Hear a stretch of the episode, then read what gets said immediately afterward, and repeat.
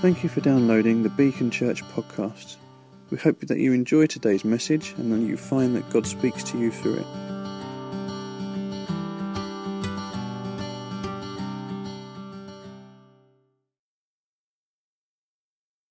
There is something about us wanting to model that in the church. It's wonderful because outside of the church, there has been a breakdown of family. So there isn't that kind of understanding of appropriate relationships. And so sometimes people don't know what appropriate relationships are like because they've never experienced them. Well, we want to be able to bring that into the church. And so, what does it mean for me to father um, across the church rather than, you know, I've got my children, but how do, how do we play that role across the church? So, we're wanting to, to, to make that a priority for us as, as, a, as, a, as a church, as a community of people. And then the last one is the priority of mission. And it's, it's looking at how we reach out, how we, how we focus our energies, because again, as, a, as, as not a large church, how do we focus our energies so that we're not trying to do a million things? Um, it, it, was, it was, I can't remember how we came to it, but the idea of partnership has meant that we have been able to sustainably be involved in Food Bank for eight years and to be doing CAP for the last four years, and they have not overwhelmed us. I'm not saying we're not busy, but they have not overwhelmed us. So how do we, how do we um, reach out, focus on fewer things, doing them as well as we can, use our limited resources with a, gr- a growing clarity of vision and mission? How do we ensure that we get our priorities right? So we're thinking about that in terms of in terms of our mission and our vision and what are we doing. And I think that our weekend away will be um, an important aspect of that for us. So we normally do a weekend away. Last year we did a weekend at home, which was great. But this year we're, we're, we're going back to High Leas in the first weekend of May. And I, I think it's going to be a significant weekend for us because I think we're in a season um, um, of the life of the church where God is, God is changing, preparing us for whatever He has next. I, I, think that's where we are. I don't think we're just uh, it's like run of the mill. I think that God is preparing and changing us for what uh, we have, what is to come for us. And I think our weekend will be an important part of, of galvanizing that and understanding that. Now, our weekends, they, they follow a very similar pattern you know, Friday night we do some stuff, Saturday morning we do some stuff, Saturday night, and then Sunday morning. And uh, I'm aware it happens every year. Every, every year, I don't know why it is. Every year, people have babies around our weekend. I don't know why, why that is, but um, it, that has happened more than once, and I know it's happening again this year. Um, but I want to encourage you, even if you can only make one of the days because there are, there are things in your life that mean you can't be there for the weekend, I really want to encourage you to come if you can um, for at least a day, but hopefully for the whole weekend, because I do think that's going to be a significant time for us. Last summer, there was a little bit where our journey took a different course. I had a conversation at New Day with a couple of the other key leaders there, and I felt that God began to lead us in a, in a, in a slightly different direction to the one that we had been thinking. Not that our vision had changed, but our, how we were going to outwork that was, was looking a bit different. Um, and I felt very specifically during that time that God almost spoke to me about allowing the process to unfold, whatever that was, and that He was in it. And it, and it really feels to me like God is shaping us for the next season of church life. And, and there are challenges for us in terms of resources and finances. But as I say, there is this growing sphere of influence that just seems to be um, emerging, that we seem to be stepping into.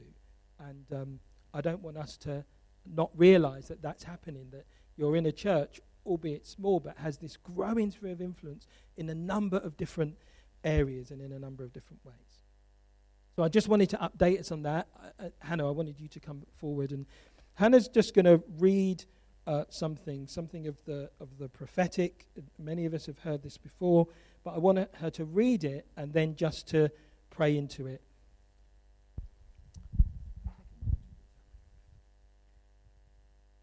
Okay.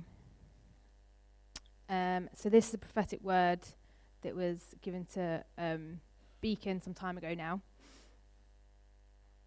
It says this I believe the Lord wants to talk to you about finance and resources. There's going to be a resource anointing. I believe God is going to begin to add key people of business and influence to you that will give you key footing for resources to the point where Beacon is a resource for others. Where there might be poverty, there will be wealth, and even where um, there will be the context of much wealth, there will be a connection with those that are poor and broken and destitute. And the Lord has given you an anointing for mercy and for justice. God is going to establish his throne on these two things mercy and justice. God is going to establish, sorry, God is going to add to Beacon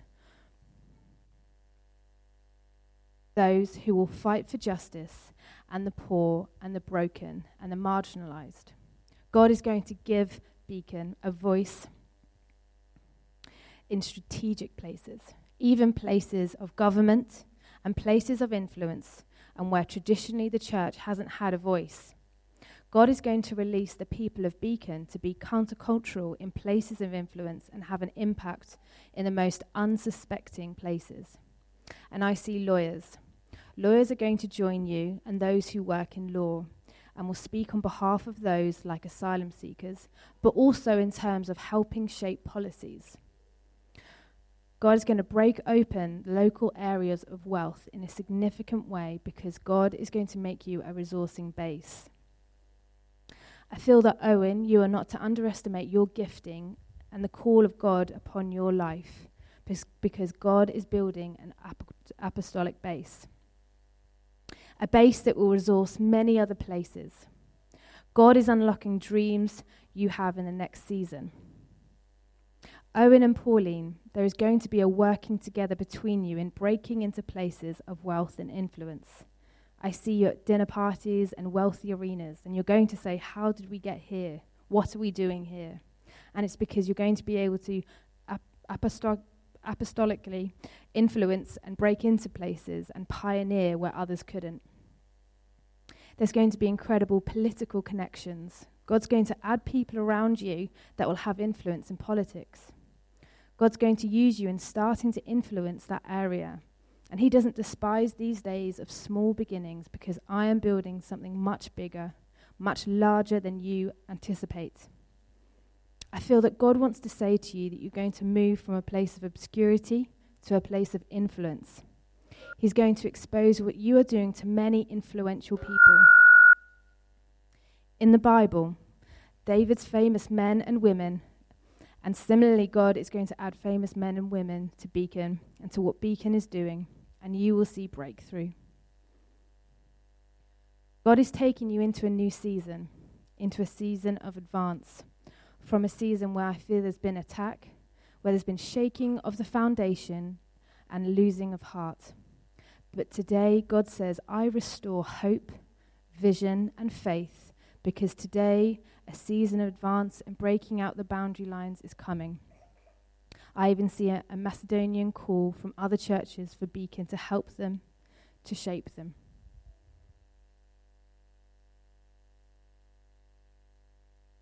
Father God, thank you that you speak to us, that you guide us. God, that this church is in your hands. This is your church and your people, Lord.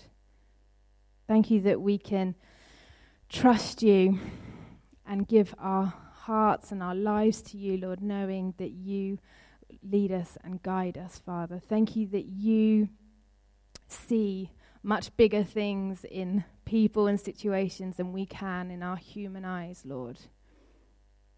Lord, we pray, God, for these incredible things that you want to do, Father.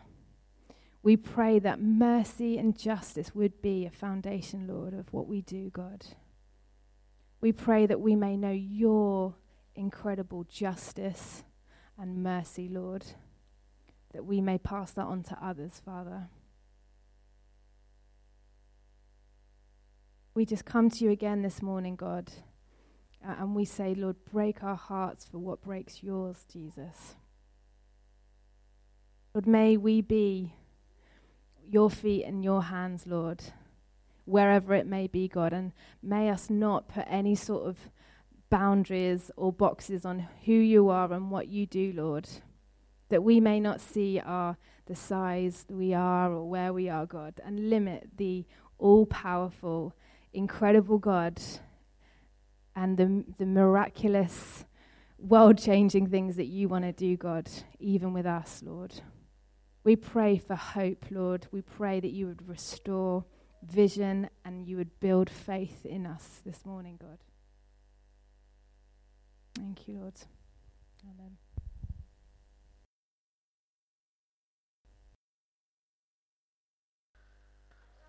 Well, that feels like a moment, doesn't it?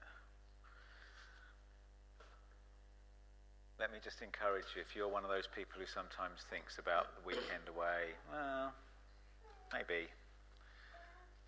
This year it feels like it's a significant one for us. I know we probably say that every time.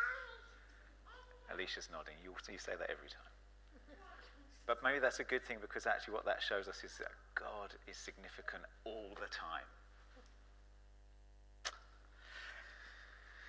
We are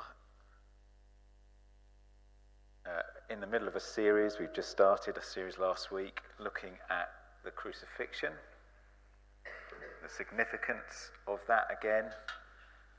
And uh, for those of us who sometimes are just, uh, if you like, soaked in church life and in the Bible, as most of us who are sitting here probably are, maybe not all, but most of us who are sitting here are fairly soaked in the Bible, soaked in church life, have been all our lives or for a long time.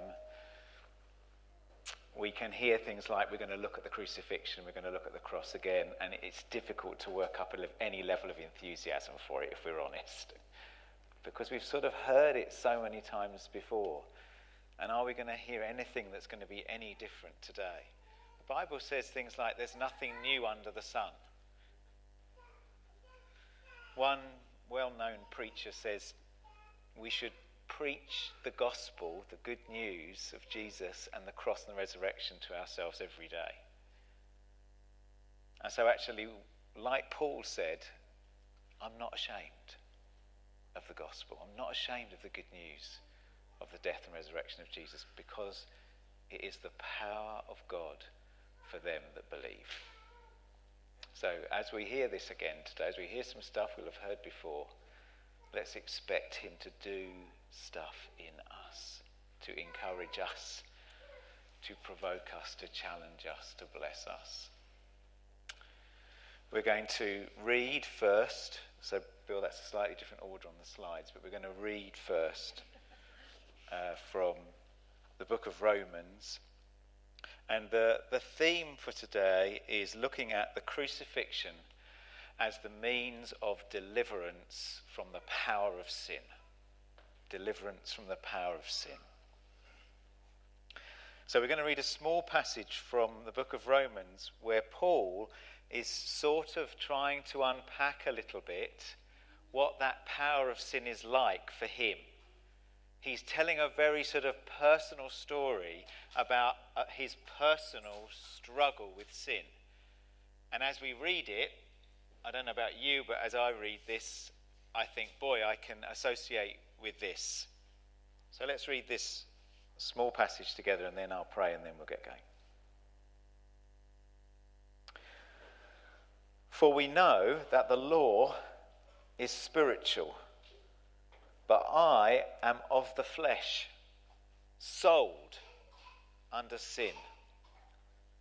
For I do not understand my own actions.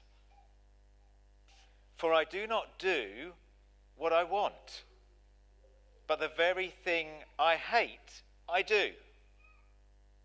Now, if I do what I do not want, I agree with the law that it is good.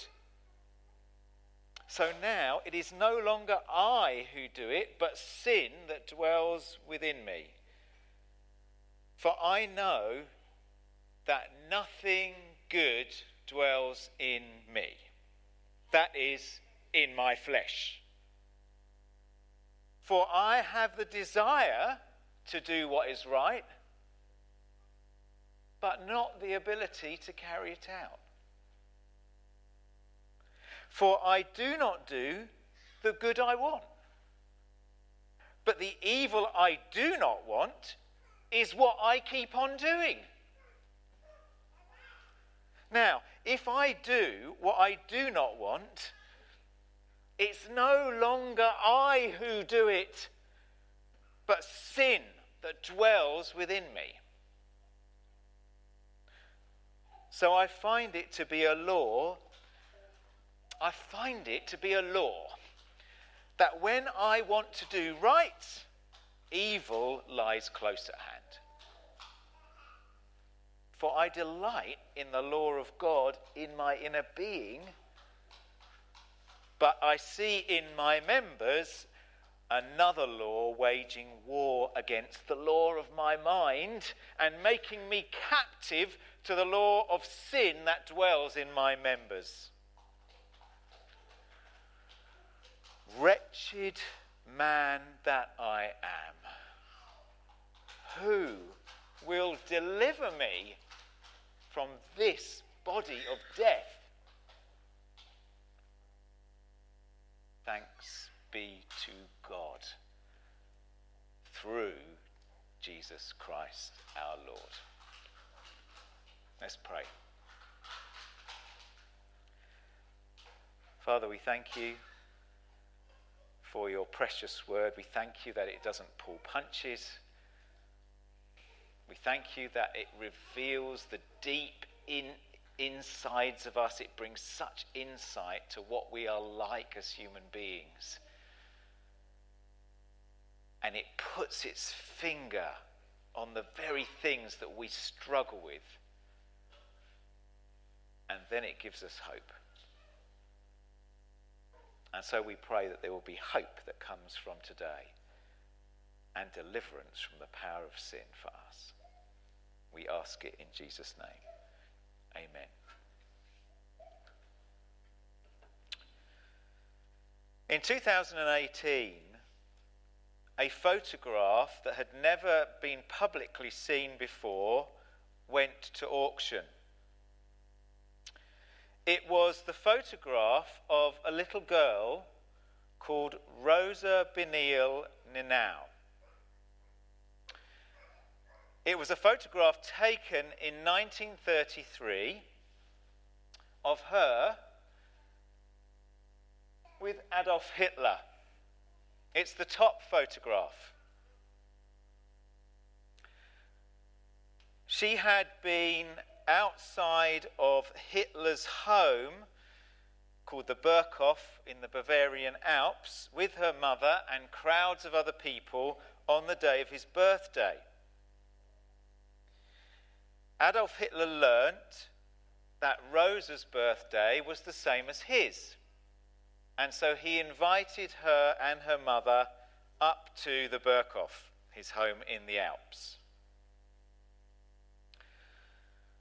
A friendship developed between this little girl and Adolf Hitler. And this went on for at least five or six years. She wrote to him backwards and forwards for uh, about 17 letters, went backwards and forwards, and visited him, I believe, a number of times. It was soon discovered, however, that this little girl's grandmother was Jewish. However, Adolf Hitler, despite his hatred for the Jews, decided on this occasion to overlook it. It was only when this fact that she was part Jewish came to light to some of his advisors that his personal private secretary went to the family and told them that they were to cut off any further links with the Fuhrer. Adolf Hitler said, There are people who have a true talent for spoiling my every joy. A caption underneath the second picture described this little girl as Hitler's sweetheart. It said it delighted him to see her at the Berghof until some busybody found out that she was not of pure Aryan descent. Adolf Hitler oversaw a regime that murdered six million Jews and led the world into a war that killed between 70 and 85 million people. His aim was to produce a master race free from any flaw or fault.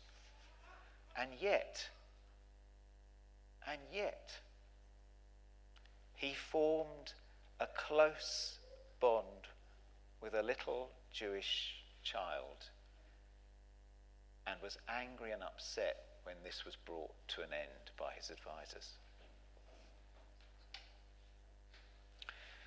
In January of 2000, the year 2000, Harold Shipman, a respected and well loved GP who worked in a small town called Hyde near Manchester, was convicted of using prescription drugs to quietly murder 15 of his elderly patients. It's estimated that the final number of patients that Shipman murdered is nearer to 250.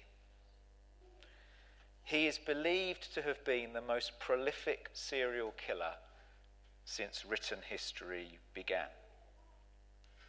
A well loved and respected family doctor.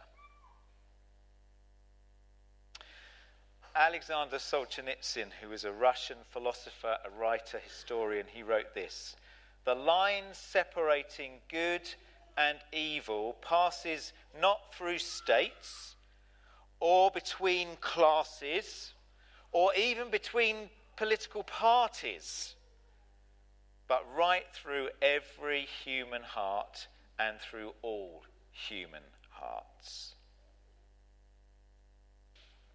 It passes through your heart, it passes through my heart. We are capable of doing great good, and we're capable of horrendous evil. Maybe not on the scale of Adolf Hitler and Dr. Shipman, but nevertheless, all of us can identify that one moment we can be doing good, and the next, like Paul says, it's like evil is crouching beside us. Sin is not a word that we would commonly use in society nowadays. Now, again, because many of us are used to church life, we've heard that term sin and we're used to it and we've sort of got some sense of what it means. But actually, that word sin is not a word that is commonly used in society today. The actual word sin, the translation of that word, sin, means to miss the mark or to fail to reach a standard. So it comes originally from the Greek, which would be, I suppose, miss the mark. It means like you're firing your arrow and you're constantly missing where you're aiming for it then becomes unpacked to become something around failing to meet a standard. The reason, probably, why it's quite difficult for us as Christians to talk about the concept of sin in society and with our friends and, the workplace or with other people we talk to, the reason it's probably quite difficult for us to do that is because actually, when we think about meeting a standard, well, it's like there isn't one anymore our society doesn't really believe in an ultimate authority anymore. So, as, as we were hearing before through some of the prayers before, actually, we, we know that some time ago, the laws of this land were based on the Bible. There was a sense in which most people in this land, whether they followed him or not, would probably have acknowledged that they believed there was a God and that, that he was the ultimate authority. a sense that there was and there was a creator, that we are not just the product of some sort of um, random evolutionary uh, journey, but that actually there, there was a creator behind all of this. There would have been a sense in this land and in many lands where that, that was true. And therefore, if that's true, well, surely that creator has the right to set the standard. But now we live in a nation that doesn't really accept that anymore, that's turned away from, from that. And now the standards are set, well, they're set by me. I set my own standards, really. So I'm only just living up to my standard. I, I miss the mark if I don't live up to really what I've set for myself. Or what's been set by committee somewhere. Or by social media or actually famous people sometimes are setting the standard these days. I was listening to the radio the other day and they were interviewing someone and she was, in, she was introduced, I'd never heard this term used before, she was introduced as a presenter, so she was obviously was a, a presenter on the radio or the television, I'd never heard of her before. She was introduced as a presenter and an influencer. Oh boy, I didn't know people had that on their job description. description. I am an influencer. there is this sense now in our nation that you set your own standards. And therefore, do you know what? When we talk to other people about this thing, this odd, alien thing called sin, it's difficult to explain it because, well, you know, there isn't a standard to miss. Sin only makes sense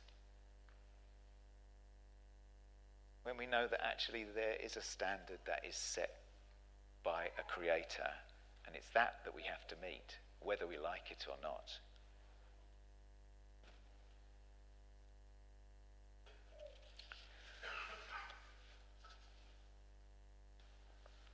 Paul says that the law was given so that we would become conscious of sin. It talks about the Ten Commandments. So in the Bible, we have the Ten Commandments. Anybody remember them? So let's see if we can get all of them.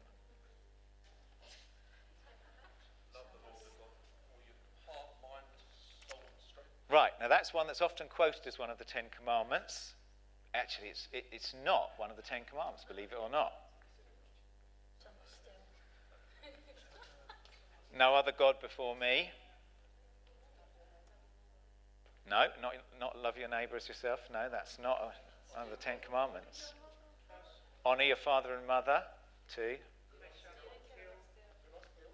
Do not steal. Do not kill. Do not murder. Do not covet. Do not commit adultery. Honour the Sabbath. Keep it holy. Seven. Have no graven image. In other words, don't have any idols. Two more. All right, we've had honour our father and mother. Do not bear false witness. Yeah. One more. No, we've had adultery. Well, we, yeah, hopefully we haven't had it. hopefully we haven't had adultery. Wipe that off the tape.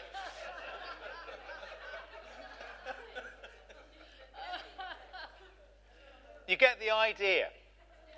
Ten commandments which are there for us to become aware of what the standard is. Paul sort of says actually that the, the, Ten Commandments are not just given, we're not given because there was any expectation that we would be able to meet them in our own strength, but to make us aware of what the standard is and so that we become aware of what sin is and what it is that grips us as human beings. In that passage that we just read from Romans, lots of the words that are used relate to slavery. And sin is slavery. It uses terms like this sold. Paul uses this term, sold under sin. In one of the other um, translations of the New Testament, it actually says sold as a slave. Sold under sin. He says, I do not do what I want. If you're a slave, you don't do what you want. Can't. You're, you're, you're controlled, you're owned by another. I do not do what I want. I have, he writes, I have the desire, but not the ability. A slave's like that. Okay? A slave has the desire to do things, but no, they're out on the plantation. Sorry. You might desire to do that, but I own you. You're out there. I have the desire, but I don't have the ability. He says, Sin is making me captive. I'm captive to the law of sin. Lots of the phraseology that Paul uses in that passage about how he grapples and struggles with sin in his life is around being a slave. He's a slave to it. I watched the other day, I'd never, I'd never actually seen it from start to end. I'd seen clips, but never seen the film from start to end. I watched the film 12 Years a Slave. Anybody seen that? Yeah, quite a lot of people have seen that film. I mean, horrific, really. Tr- we know it's a true story, story of this guy, Solomon Northup, a, f- a free African American who's then kidnapped uh, in the 1850s from u- upstate New York, taken to the deep south, where he's just sold into slavery, has absolutely no rights. And watching that film as he tries every which way to get back, to get out of it, to send messages. He's, de- he's betrayed by people who he gives letters to. Word gets back to the slave owner that he's trying to get away. He's beaten again and again. He has no rights. In the end, he's kowtowed by it all. No rights. Everything taken away. As human beings, we are born into this slavery. It is our reality. It's interesting watching that film. When you watch that film, 12 Years a Slave, you, you see how um, some children were, were born into slavery. How slave owners would literally find their two most robust looking slaves and just mate them, like a farmer would mate his best bull with his best cow to get the best calf. Horrific. And these children are then born into slavery. They know nothing else. They, they are born without rights, without freedom, without choice. That's what Paul's saying. Sin is. That's how we are. That's how every human being since Adam is. Sometimes we look at our friends, our work colleagues, people in the world, and we think, oh, well, they're not, they're not so bad. But the reality is that every person is a slave to sin. Jesus says, anyone who sins is a slave to it. We're powerless. It's universal. Bible says, if we say we have no sin, we deceive ourselves, and the truth is not in us. It is something we inherit, and it's also something for which we bear our own responsibility. It's not just that I inherit it because I'm a human being and therefore I sort of can't take the blame for it because if it's in my DNA, well, what choice did I have? But James, in his letter, says this each person is tempted when he's lured and enticed by his own desire. Then desire, when it's conceived, gives birth to sin, and sin, when it's fully grown, brings forth death. But what about that argument that we might have about good people in the world? I have to be honest with you, I'm challenged by that. I probably know and certainly hear about people in the world who do a whole lot more good than I do. A whole lot more. Who spend hours and hours of their time uh, on charitable work. Who give themselves to going to other nations and digging wells so that people have clean water. Who will run marathons to raise thousands of pounds to send a sick child to America to have a life saving operation. I haven't done anything like that. There are massively good people out in the world. There are people that do massively good things. How can it be that they are slaves to sin? How can it be that there is a consequence where the Bible says the wages of sin is death? How can that be for them? They do a whole heap more than better than I do. But when we look at it that way round, what we're doing is once again we're applying our standards and not God's standards to sin. All have sinned, the Bible says, and fall short of the glory of God. When I look at someone who's just doing so much better than me and I feel challenged by that, and I think, how can it be that it's because I'm applying my standard? And God has a different standard. And against his standard, Mother Teresa falls short. Everyone falls short of the glory of God. Sin is universal, it is slavery, we cannot escape it, it brings huge consequence. We see it ourselves in our own lives where it's messed us up and other people that we touch. We see it around this locality, we see it in our friends, we see it in broken relationships, we see it everywhere. We see the consequence of sin everywhere. But the consequence of sin is also eternal. And that's something we don't tend to talk very much about. We don't sort of talk much about the eternal consequence of sin. Partly, probably, because in our scientific 21st century, is it, you know, hell? I mean, come on. Well, you really, you still believe in that stuff? Mate, that's pie in the sky when you die. But Jesus spoke about hell more than any other individual in the New Testament. And we know his descriptions of it are, are, are, are sobering. Eternal, weeping, gnashing of teeth, separation from God.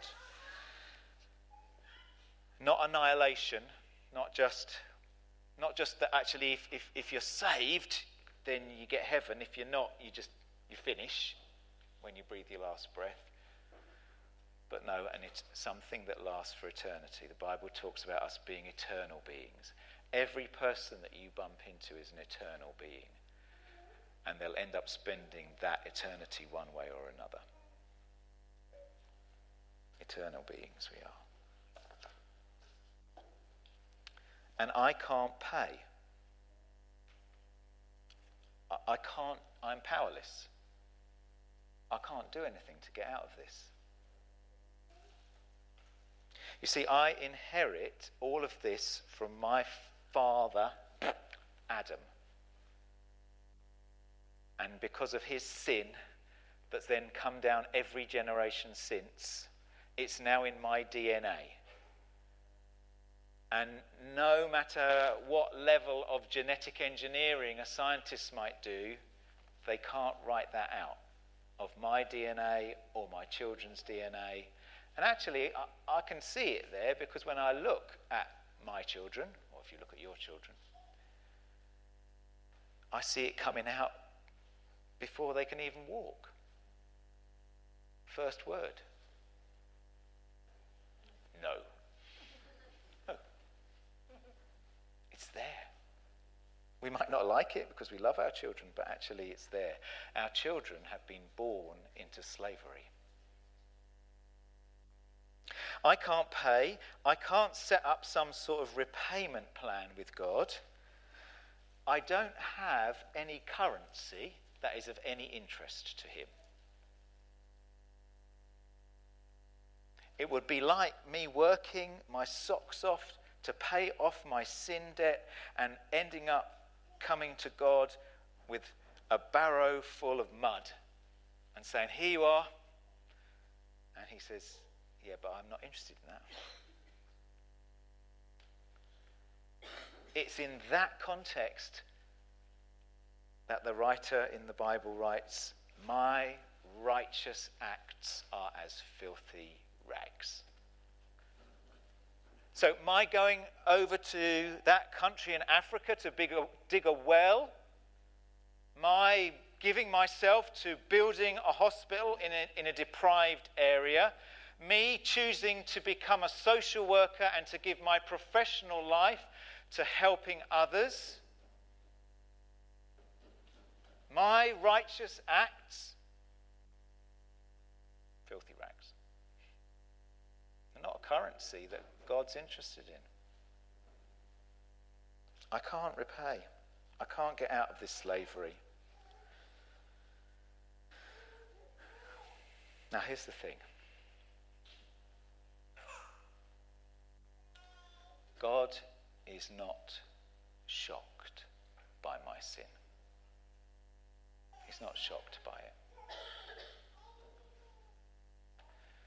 He's angry at sin. He will judge sin.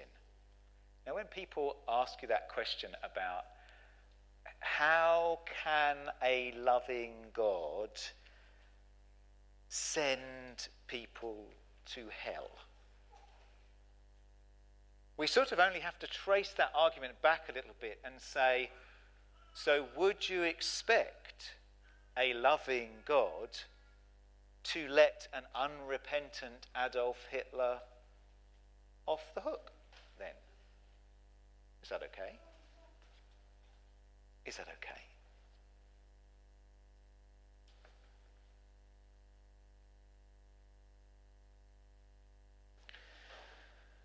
God is angry at my sin. He will judge my sin.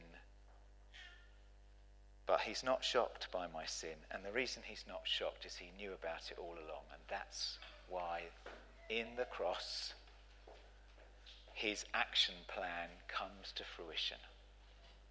Because it is at the cross where he is just, where he punishes the sins of an Adolf Hitler and a Dr. Shipman and a me in his son. Now, I don't know, I doubt it, whether Adolf Hitler or Dr. Shipman, before he hung himself in prison in 2008, came to a point of repentance. I somehow doubt it. And what that means is that the full weight of the wrath of God falls on them in eternity, just as it will fall on every single one of us, unless, unless we receive what Jesus did on the cross for us. Paul writes this You see, at just the right time, when we were still powerless, Christ died for the ungodly. Very rarely will anyone die for a righteous person. For a good person, someone might possibly dare to die. But God demonstrates his own love for us in this while we were still sinners. Christ died for us. God is not shocked by your sin. He knew about it from the start and he acted on your behalf.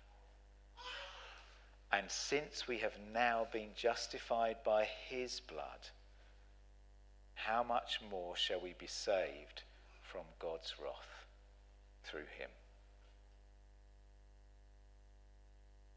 He himself bore our sins in his body on the tree that we might die to sin and live to righteousness.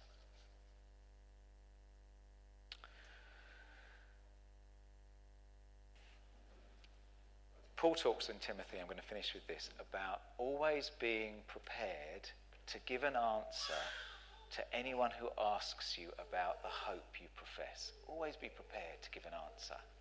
Always be prepared to give an answer. This passage that we've looked at today, where Paul talks about the grappling with sin and the slavery of sin, do you know what? It just helps a little bit. The question we ask our friend who says, you, you still believe in this stuff would sin? I mean, come on. The answer to that friend is, well, yeah, if, there's, if there's no God, then yeah, there's no such thing as sin because I set my own standards. But just think for a moment, suppose there was. Suppose there was and he set the standard. How, how would you be, how would you, where would you be then? How, how what would your, your answer be, to be then to him? Always be prepared to give an answer.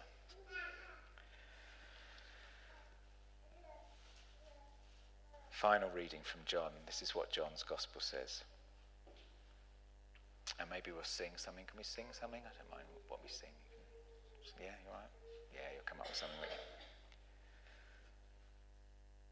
But to all who did receive him, who believed in his name, he gave the right to become children of God. Listen, who were born not of blood or the will of the flesh or the will of man but of God. If I believe in him for my righteousness, if I receive him, the Bible talks about me being in him. It means I'm no longer in Adam anymore. I'm not a slave to sin anymore because I'm not in Adam anymore. I'm now in Christ, the only perfect God man who walked the planet. And his DNA was completely different. It was perfect. And that means that I now, before the Creator, stand perfect, and no longer does he see me as the one who doesn't meet his standard anymore, because I'm clothed in Jesus who met his standard perfectly, and that's how God now sees me. And now it's just a clean-up operation in my life. I still struggle with sin, but it's just a clean-up operation now because I'm not in that anymore. I'm not a slave anymore. I'm not in his DNA, in Adam's DNA anymore. I'm now in Christ's. Oh, loving wisdom of our God, when all was sin and shame, a second Adam to the fight and to the rescue came. That's what it means when we say those things again and again on a Sunday about we're in Christ. It means you're not a slave to that anymore. And it means when God looks at you, He doesn't look at that. And He doesn't look at you not having met the mark anymore because He looks at His Son who did meet the mark in every possible way. And that's how He now sees you. And now it's just a clean-up operation. And when we realize that, and when that truth seeps into us, we want to cooperate with His clean-up operation in us because we're grateful and it's not a duty, and it's not a, a hardship, and it's not a, I have to try and do this because then he'll accept me. No, he already accepts me, and so now I will cooperate with his clean-up operation because I want to be more like him.